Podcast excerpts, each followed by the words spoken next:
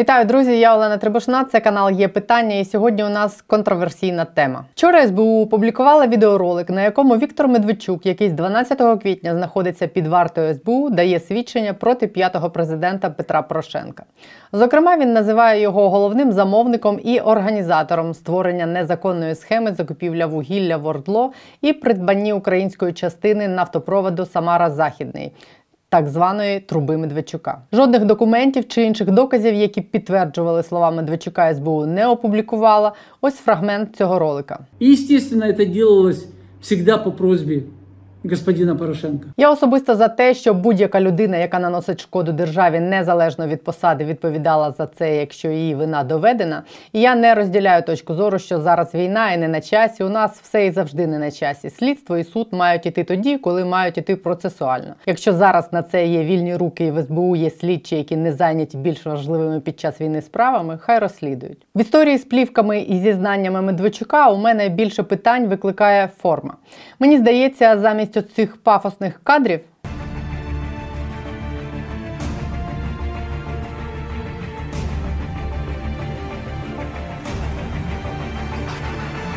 Я б краще побачила докази. Сподіваюсь, монтують ролики і розслідують справи в СБУ різні люди. Так само питання викликає те, чому саме зараз СБУ вирішило показати плач Медведчука. Чи не є це ознакою того, що його таки планують обміняти? Олегу Саакяну, політологу, я зараз поставлю ці питання. Як завжди, перед цим нагадую, не забудьте підписатись на є питання, натиснути дзвіночок, щоб не пропускати відео. Ваші вподобайки і коментарі допомагають просувати це відео в YouTube. Сьогодні прогнозую, коментарів буде багато, бо персона Порошенка завжди викликає бурю діаметрально протилежних емоцій. Готуюсь до хейту з обох сторін, але тему цього минати не буду. Як казав один американський президент, я не 100-доларова купюра, щоб всім подобалось, що я говорю. Традиційно дякую всім, хто допомагає нашому каналу. Ось прізвище цих людей. Я завжди кажу, що ваша допомога це інвестиція в незалежну журналістику. Усі посилання на наші картки, Patreon, PayPal і кнопку спонсорства в YouTube в описі під цим відео. Ваша підтримка дозволяє мені оплачувати роботу монтажера, який знімає і монтує ці відео, і СММника, який веде наш телеграм-канал. Посилання на нього також в описі під цим відео. Підписуйтесь, там цікаво. Олег Саакян про свідчення Медведчука, розмови про мирні перемовини з Путіним в кулуарах Давосу і знову про обличчя Путіна, яке нам пропонують зберегти.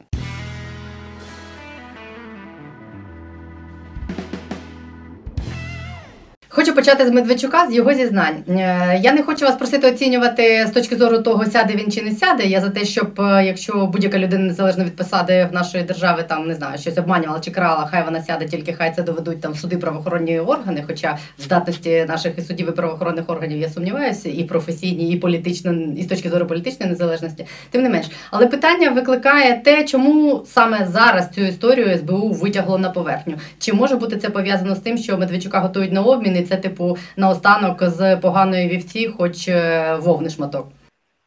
Я думаю, що тут два фактори. Перший, оцей більш конспірологічний, я погоджуюсь з тим, що це може свідчити про те, що можливо може відбутися обмін, і відповідно вирішили зіграти внутрішньополітичну карту за Медведчука, поки він тут, що називається. А, І це могло спонукати офіс президента саме зараз це зробити. Але є ще друга, менш конспірологічна версія, яка пов'язана з тим, що активність, скажімо, критики стосовно президента останнім часом зросла, і можна було побачити, як е, ботоферми почали активнічати на темі Азову і Маріуполя. І цілком вирогідно, що це було сприйнято, скажімо, як порушення перемир'я, яке було досягнуто ключовими політиками українських з боку офісу командою Порошенка, і вони вирішили отаким способом відповісти, скажімо, на це порушення перемир'я на водопої.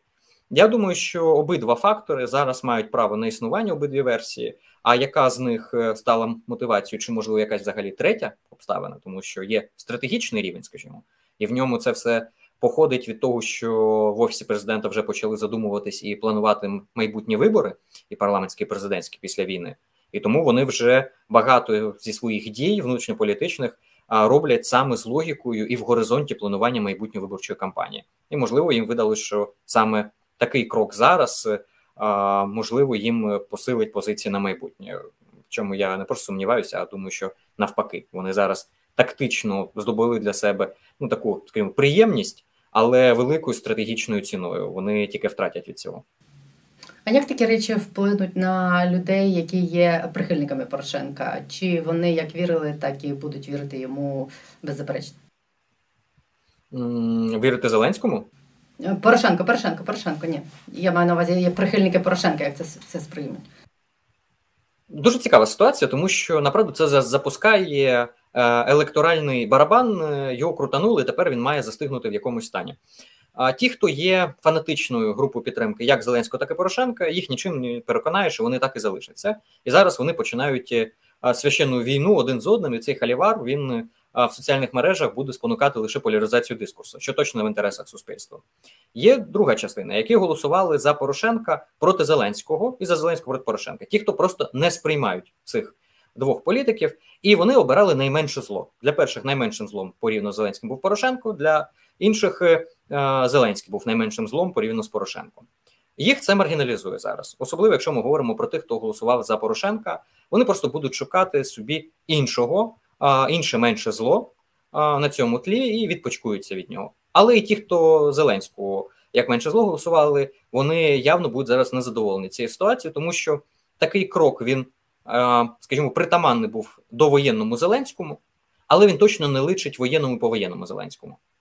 Ну і є третя е, ніша, яка голосувала, скажімо, через ті завдання, які стояли перед тим чи іншим президентом. Вони бачили раціонально, що Порошенко може, а Зеленський може.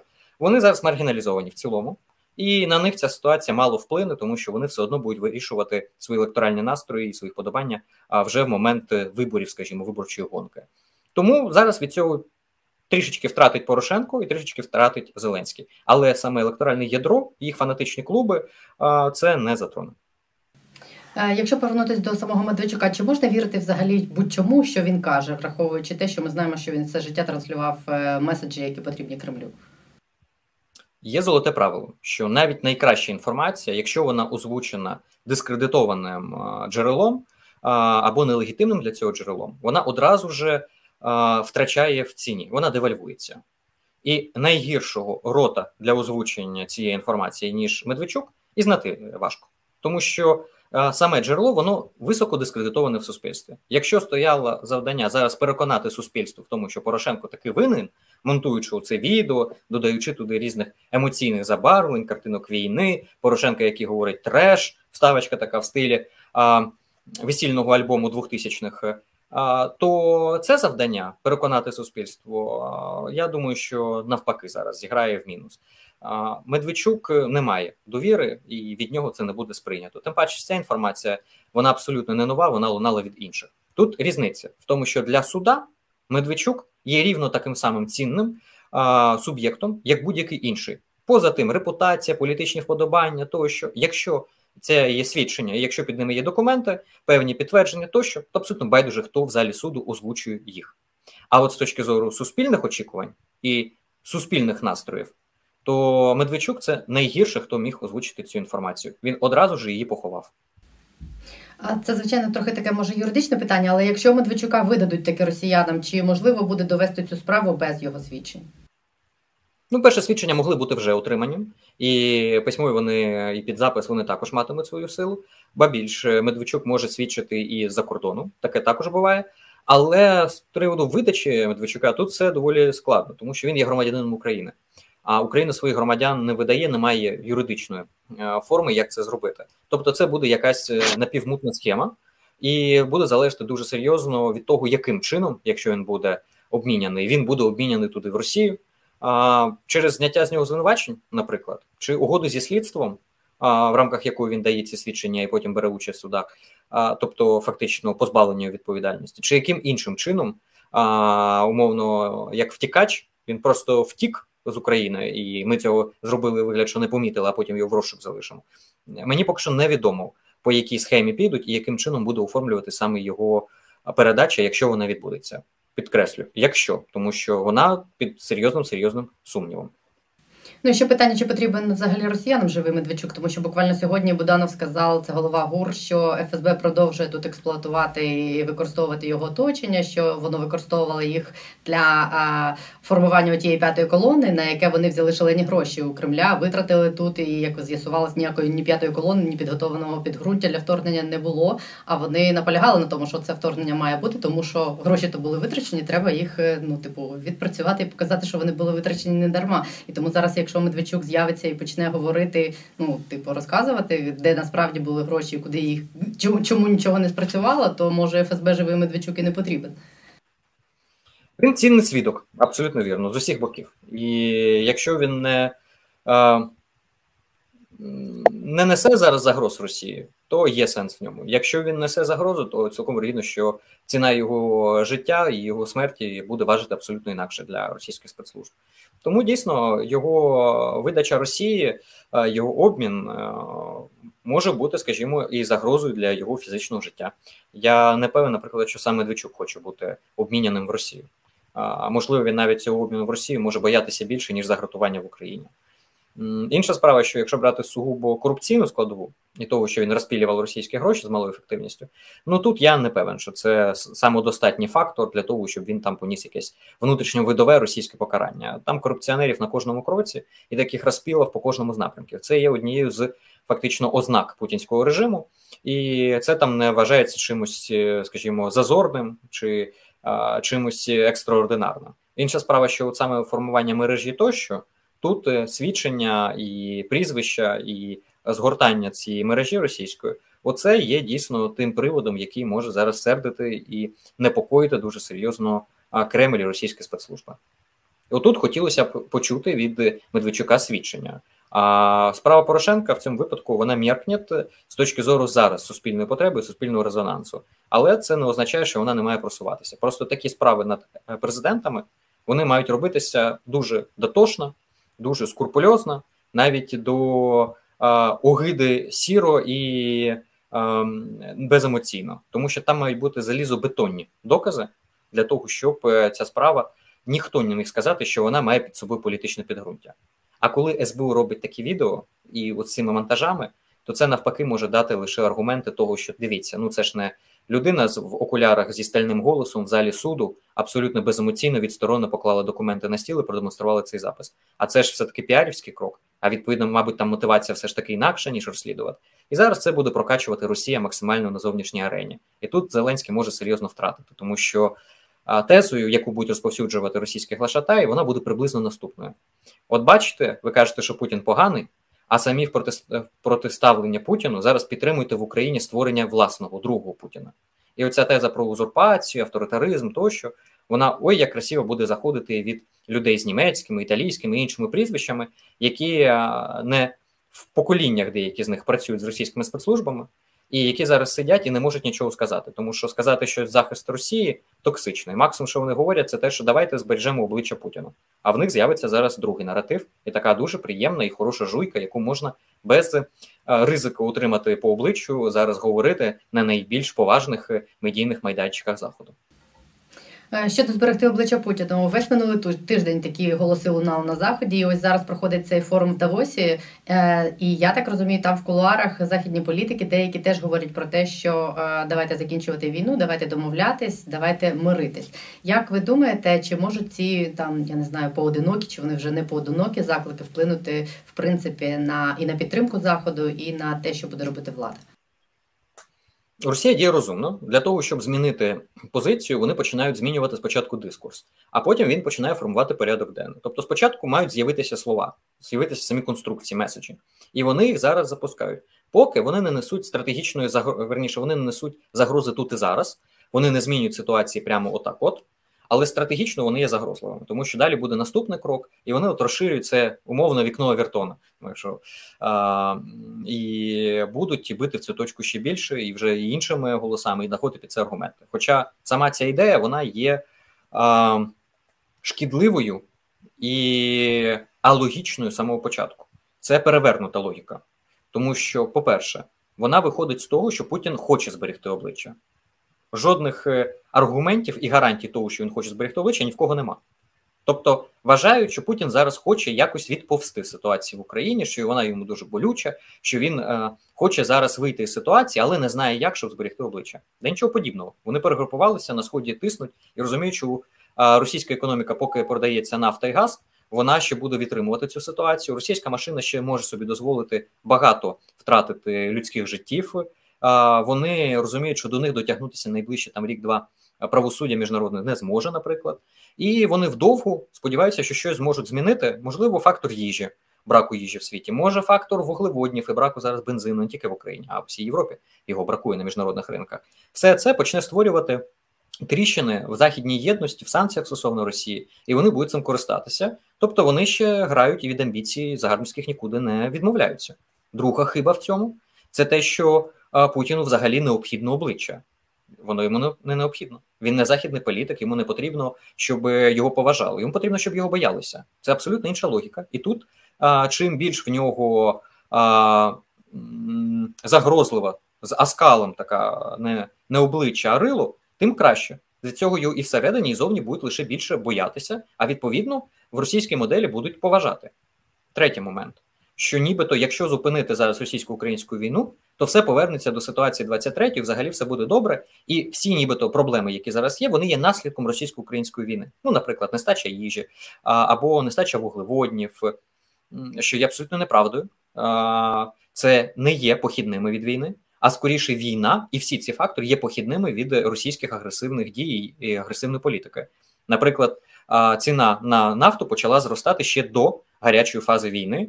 до лютого місяця за півроку до того, коли Росія почала створювати брак газу і брак вуглеводнів на європейському ринку. І, Відповідно, почала штучно підвищувати ці ціни, і це енергетична агресія, яка відбулася ще до початку гарячої фази війни.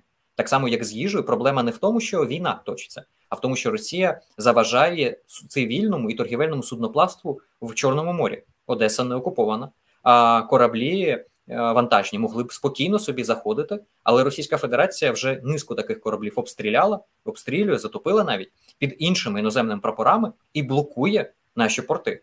Тобто тут проблема не в війні, і це не завершиться з війною. Росія просто вважає, що вона може це робити, і можна так продовжити цей список. Тобто, сама ідея зберігти обличчя для Путіна вона а, будується на хибному уявленні стосовно Росії і стосовно ситуації, тому вона є а, дуже Е, непродуктивною з точки зору навіть західної безпеки, і це потрібно пояснювати, тому що на жаль, це не саме очевидні речі. Росія використовує абсолютно стереотипне бажання зараз якомога пошвидше це завершити, перемир'я укласти тощо, тому що ну який здравий європейський політик зараз е, а, не буде виступати за, наприклад, перемир'я. Хоча всім зрозуміло, що воно може призвести до ще більшої крові, і для Російської Федерації воно не грає, тому що останній фактор хибності цієї логіки він в тому, що нібито з Росією можна домовитися, і вона буде дотримувати своїх домовленостей. Давайте згадаємо перед війною, як Росія розповідала всім, що воювати, нападати, де ніколи в житті ми не збираємось. А, Макрону персонально обіцяв Путін, що війни не буде. І що? А Будапештський меморандум, а великий договір про співпрацю, а Крим. Вони на цьому не зупинилися в 2014 році і схід України. Росія не дотримується, принципово не дотримується домовленостей. І тому і зараз, які б вони не були досягнуті, Росія їх не буде дотримуватися. І вірити цьому не можна.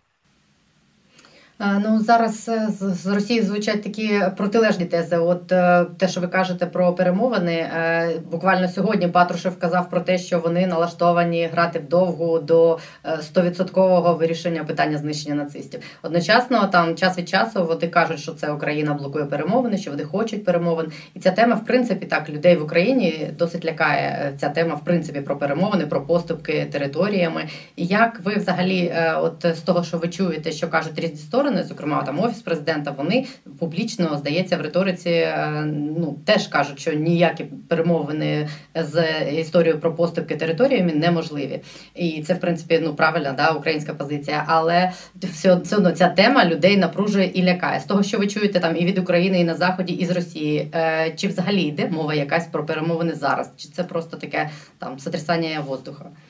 Ні, мова є, і перемовні треки зберігаються. Інша справа, що вони зараз на холостому ходу стоять, тому що вікно можливостей для перемовин відкриється в майбутньому. Росія би хотіла б, щоб час були перемовини, тому що для них е, зафіксуватися в сьогоднішній ситуації, перегрупуватися, а саме досягнути перемир'я для того, щоб за декілька місяців або там за рік, два-три вже з нових позицій кращих е, вивчивши цей досвід і будучи готовими краще повернутися по те, щоб знищити Україну. Для них цей варіант був би цілком нормальний.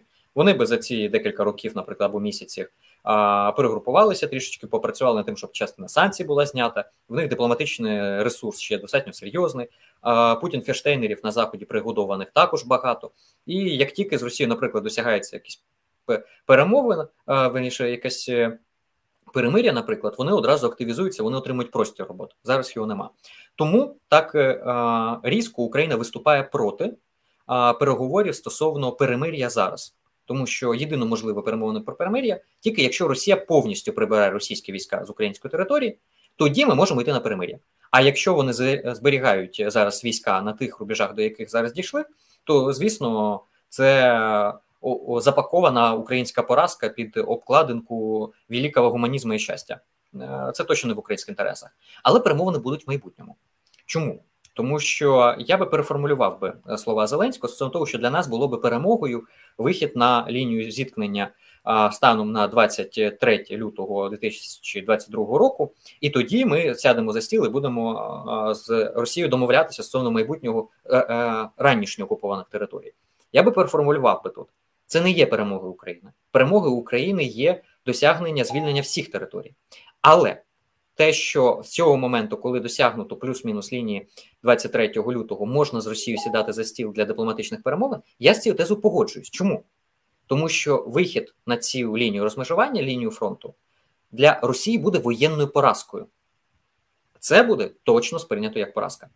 І тільки через воєнну поразку Росії ми можемо виходити на дипломатичний трек і тоді говорити: наприклад, ви таким-то чином передаєте нам території Сходу, окуповані раніше, території Криму, таким-то чином. Давайте, можливо, міжнародну адміністрацію, можливо, вводимо контингент миротворчий і перехідний етап там за рік ви виходите звідти, можливо, іншими. Гарантами виступають ті-то, або ми беремо поетапно, але ми вже зможемо говорити стосовно того, як вони вшиваються в цілому з території України. Наприклад, дипломатичним шляхом, якщо вони готові на це. Супер. Якщо вони не готові, то наші війська продовжують звільнення територій. Зрозуміло, що просто заходження воєнним чином на території, де вони акапалі за багато років, у них багато ліній шаленованих оборони, де повністю розгорнута їх е, розвідна діяльність, їх спецслужби тощо, це буде для України, скажімо, нелегкою прогулянкою, м'яко кажучи, і це буде коефіцієнтно просто коштувати більше життів наших е, військових е, і цивільних, ніж, наприклад, це відбувається в сьогоднішньому динамічній лінії фронту. Тому, звісно, Україна через вагу життя військових і ціну можливо деокупації воєнним чином цих територій, звісно, спробує скористатися максимально дипломатичними механізмами. Але якщо на них Росія буде не готова, то в нас іншого варіанту не залишається як воєнного. Якщо ми будемо в силах це зробити воєнним чином, то я певен, що про це буде віддано наказ, і це буде досягнуто. І останнє у мене до вас питання за ці три місяці війни е, дуже змінило ставлення людей до е, НАТО і до тих безпекових союзів, які розглядалися як альтернатива НАТО. Сьогодні буквально оприлюднили дані соцопитування, де 42% е, людей підтримують ідею оцього якогось союзу, який буде гарантувати нам безпеку. І лише 39 людей наполя...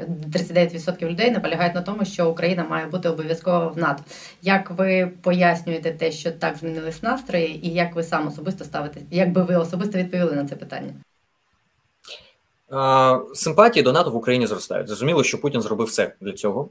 Всім стало зрозуміло безпековий фактор в цілому. Тобто в Україні безпека все одно, навіть не дивлячись на те, що війна триває 2014 року, для значної частини населення війна була десь там далеко, і фактор державної безпеки він завжди був десь там третьорядним, м'яко кажучи. Хоча казали на камеру, що називається завершити війну, але в реальності, якщо брати соціологічні дослідження, то людей непокоїли більше речі, які, як то кажуть, своя сорочка до тіла ближче, економічного характеру, тарифну тощо. І в цих обставинах зараз актуалізувалося питання безпеки, і через це такі симпатії вони зросли. А цей потенціал можна буде використати як для, наприклад, інтеграції в НАТО, якщо з'явиться а, можливість для цього, тому що зараз, е, на жаль, не по провині України, але тим не менш само НАТО, м'яко кажучи, не готово до прийняття України. але нам точно потрібно рухатись в бік цих стандартів, тому що НАТО для України це не тільки про безпеку, це про безпекові стандарти і про певний цивілізаційний вибір, на що ми рівняємось.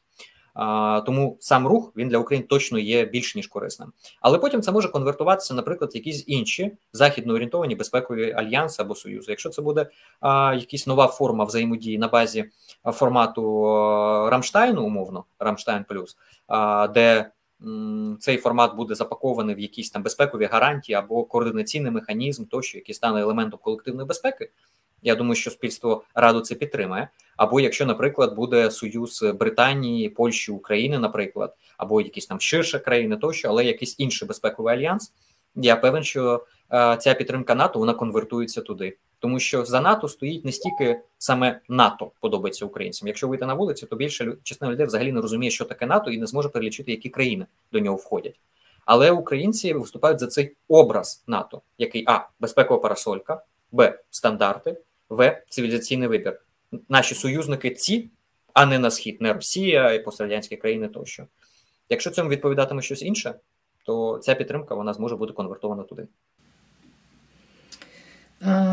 Це був складний і дорогий урок, але добре, що ми його вивчили. Безумовно, і наше суспільство вже ніколи не буде тим, яким воно було до цієї гарячої фази війни. Воно подорослішало і буде дорослішати ще більше на наших очах. Ми з цієї війни ми вийдемо абсолютно інакшими, і світ вийде інакшими. І ми можемо зараз вибороти своє місце в тому, щоб формувати той світ, який буде в майбутньому. Наостанок скажу, що ми фактично ситуативно, але стрибнули навіть вище голови. Ми піднялися до країни не просто потенційно регіонального лідера, а ми стали регіональним лідером і пригнули трішки вище в перший ешелон. І ми ще по багатьох параметрах не відповідаємо цьому. І в нас є шанс зараз підкачати м'язи, сформувати свою позицію стосовно викликів, які стоять в цілому перед людством. В нас будуть питати це. В нас будуть питати, а що ми думаємо з приводу Тайваня? А що ми думаємо з приводу північноафриканських країн? У нас має бути позиція з цього приводу. Тому для нас це дорослішання, це не просто метафора про дорослішання людини, а це про те, що ми маємо відповідати інституційно, культурно, по правовій базі тощо. Тому рівню, де ми опинилися, і тоді ми зможемо там закріпитися, і ми можемо з цієї війни вийти значно сильнішими, ніж ми були на її початку. Я сподіваюся, ми зможемо цим скористатися. Потім. Будемо сподіватися. Будемо сподіватися. Дякую вам за цю розмову. Навзаєм. До побачення.